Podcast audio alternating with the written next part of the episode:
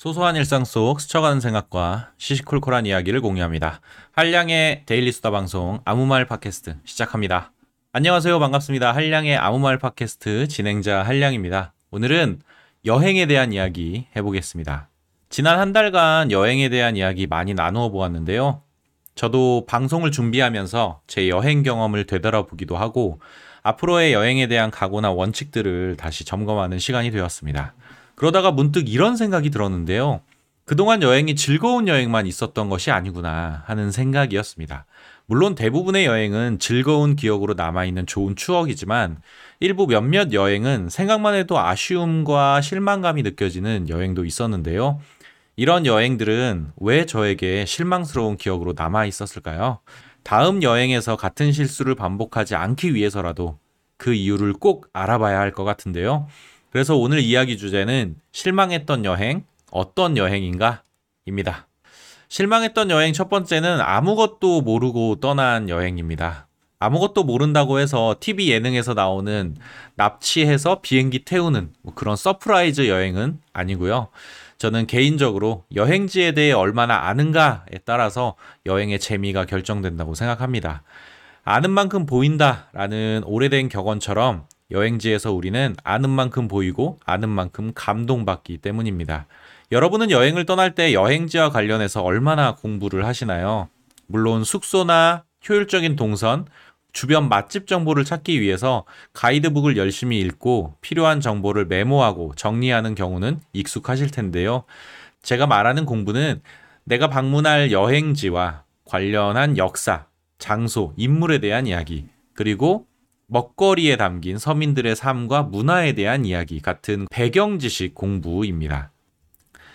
예를 들어 저는 태국 방콕에서 궁전을 방문했던 적이 있었는데요. 사실 저는 궁전에 특별한 관심도 없고 흥미도 없었지만 가이드북에 이런 문구가 있어서 찾아간 것이었습니다. 이 지역을 방문한다면 시간을 내서라도 이곳은 꼭 들러보자. 하는 문구 말이죠. 가이드북에서 이런 문구 참 많이들 보시죠. 꼭 가보라니까 와보긴 했는데 사실 엽서 사진에서 보는 이미지 그 이상도 이하도 아니었습니다. 화려한 궁전이 저에게는 그렇게 아무 감흥이 없는 장소였던 겁니다. 그만큼 그 장소가 가진 의미를 저는 몰랐습니다. 저와 같은 실수를 하지 않고 여행의 재미를 조금 더 높이기 위해서라도 만약 여러분이 여행지에서 유적지를 방문하게 된다면 그 지역에 대해 미리 공부해 놓는 것이 좋습니다. 그 유적지가 어떤 역사적 의미를 가지고 있는지, 그리고 그 지역 사람들에게 어떤 의미로 남아있는지, 또 어떤 인물과 연관이 있고, 어떤 유물의 전설을 가지고 있는지, 그리고 건축 양식에는 그 당시에 어떤 철학과 생각들이 표현되어 있는지, 하나하나가 다 공부의 대상이 되는 건데요. 많이 알면 우리는 그 대상의 의미를 부여할 수 있습니다. 무엇을 보거나 즐기면서 의미를 부여한다는 것은 곧 그 경험을 음미할 수 있다는 겁니다. 그리고 경험을 음미한다는 것은 나만의 감동을 충분히 만끽하고 있다는 건데요. 나만의 감동을 간단하게 표현하면 오늘 일기장에 적힐 나만의 깨달음과 이야기, 그리고 사진에 담길 나만의 감정들이라고 할 수 있겠습니다. 여행은 아는 만큼 보이고 아는 만큼 즐길 수 있습니다. 아는 것이 많아야 언제 어디서나 새로운 경험, 감동, 깨달음이 자신의 이야기가 될 수 있으니까요. 아무것도 모른다는 것은 모든 경험과 감동이 날 의미 없이 지나쳐갈 뿐이라는 겁니다. 실망스러운 여행 두 번째는 끌려다니는 여행입니다. 여러분은 패키지 여행을 가보신 적이 있나요? 저는 국내 패키지 여행을 몇 번 가보았는데요. 대부분의 여행이 기억이 잘 나지 않습니다. 특히 몇 년 전 춘천 당일치기 여행은 버스를 타고 이동했던 기억밖에 나지 않더라고요. 심지어 그때 당시 찍은 사진을 보면서도 여기가 어디였지? 하는 생각이 먼저 들었는데요. 사진을 찍은 명확한 장소도 기억이 안 날 만큼 저는 감흥이 없었습니다. 그냥 기계적으로 이 장소, 저 장소 아무 느낌 없이 옮겨 다니는 것 뿐이었는데요. 더불어 앞서 말씀드렸던 것처럼 그 지역이나 장소에 대해서 문외한이라서 감흥이 더 없었던 것 같습니다. 왜 저에게는 항상 패키지 여행이 안 좋은 기억으로 남게 되는 걸까요? 그 답을 저는 패키지 상품의 문제보다 제 자신의 문제라고 생각하는데요. 구체적으로 제 수동적인 태도에 문제가 있는 것 같습니다. 수동적 태도로 여행을 참여하다 보니까 일정과 시간에 끌려다녔던 기억 말고는 남는 기억이 없더라고요. 더불어 제 나쁜 버릇도 하나 발견했습니다. 누군가가 저에게 춘천에 대해 이야기하면, 어, 나 거기 가봤어. 근데 뭐 볼 거 하나 없던데? 라고 말하는 제 자신을 발견한 겁니다. 결국 제 마음속 춘천은 가보긴 했으나 볼 것 없는 곳으로 낙인 찍혀 있는 건데요. 해외여행에서도 이런 사례가 있었습니다. 패키지 여행은 아니고 친구와 둘이 떠난 상해 여행이었는데요. 제 친구 중에 여행사를 다니는 놈이 있습니다. 그 친구는 중국 사업부 담당인데요. 직원 할인으로 저렴하게 항공권을 구입해서 저와 친구가 3박 4일 동안 어, 상해 여행을 했던 적이 있습니다. 저는 중국을 처음 가는 거라 많이 설레기도 하고 긴장하기도 했는데요. 다행히 친구는 중국을 너무 잘 알고 있었습니다. 중문과 출신이라 중국어는 문제가 없었고 특히 상해 주변 지역 여행지에 대한 지식에 있어서 현지인보다 훨씬 전문적이고 빠삭하게 알고 있었는데요. 그 친구는 말버릇처럼 걱정 말고 나만 따라와. 이렇게만 돌면 너 상해 다 본 거야. 라면서 절 끌고 이리저리 돌아다녔습니다. 저는 처음에는 이런 친구가 너무 믿음직스러웠고 여행 기간 내내 많이 의지하기도 했는데요. 하지만 상해 여행이 끝나고 한국에 돌아왔을 때 여행에 대한 실망감이 그때서야 밀려오더라고요. 왜냐하면 상해 여행 이후에 제 안에 남는 게 아무것도 없었기 때문입니다.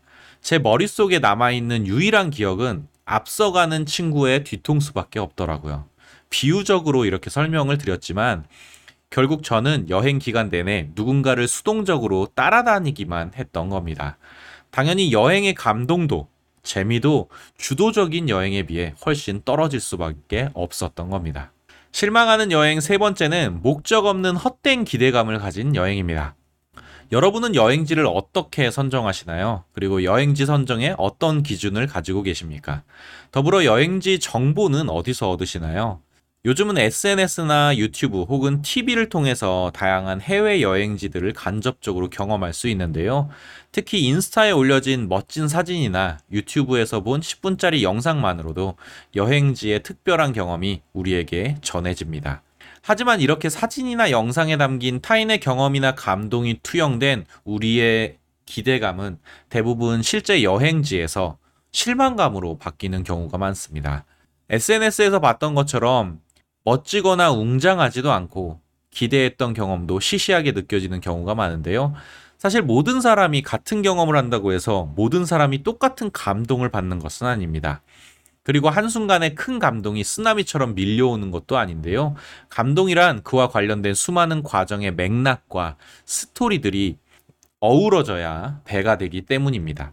SNS 이미지나 유튜브, TV 영상 속 감동의 순간은 누군가의 여행 이야기의 결과로서 한 장면만 보여지는 것이지만 실제 내가 느끼는 여행의 감동은 그 감동을 만들어내기까지 시간과 과정이 필요합니다. 여행을 간다는 것은 감동을 만드는 여정을 떠나는 것이지 한순간의 결과와 쾌감만을 얻을 수는 없기 때문입니다. 결과와 쾌감만을 목적으로 한다면 실제 현지에서 겪어야 하는 과정들은 지루한 시간 낭비로 느껴질 수밖에 없는데요. 결과가 아닌 과정을 즐기는 여행을 하기 위해서라도 여행의 목적을 명확히 하는 것이 우리에게 필요합니다. 여행의 목적에 맞는 여행지와 경험을 설계하고 실현하는 것이 여행의 재미일 테니까요. 타인의 감동을 부러워하기보다는 내 감동 스토리를 만들어가는 것이 여행의 진정한 목적이 아닐까 이렇게 생각해 봅니다. 자, 여기까지 한량이 실망감을 느꼈던 여행에 대한 이야기였는데요. 정리하면 이렇습니다. 첫 번째, 아무것도 모르는 여행은 실망감을 줍니다. 내가 원하는 여행지와 그곳의 사람들에 대한 공부를 꼭 해야 하는데요. 더불어 외국어도 꼭 공부하는 것을 추천드립니다. 여행의 맛을 한껏 살려주기 때문입니다. 두 번째는 수동적으로 끌려다니는 여행입니다. 주도적인 여행 설계로 자신만의 여행 이야기를 스스로 만들어가면 좋을 것 같습니다. 패키지 여행도 내 목적에 부합한다면 자유롭게 선택할 수 있는데요. 저는 평소에는 자유여행을 하지만 activity를 참여해야 된다거나 오지 여행을 해야 되는 경우에는 패키지 여행을 선택하고 있습니다. 세 번째는 지나친 기대감입니다. 한 번의 여행으로 기대했던 모든 경험을 만들어낼 수는 없습니다. 그래서 만족감이 높은 여행은 여행의 목적이 뚜렷합니다. 그리고 얻고자 하는 것이 구체적입니다. 그래야 자신만의 감동 스토리를 직접 만들어갈 수 있으니까요. 자, 여기까지 한량의 실망스러운 여행에 대한 이야기였고요. 어떻게 들으셨나요? 애청자 여러분들은 어떤 여행에서 가장 큰 실망감을 느끼셨는지 또 궁금하네요. 여러분의 이야기도 댓글로 많이 공유해 주시면 좋겠습니다. 오늘 제가 준비한 이야기는 여기까지고요. 들어주셔서 감사합니다. 다음에 만나요. 안녕. 뿅.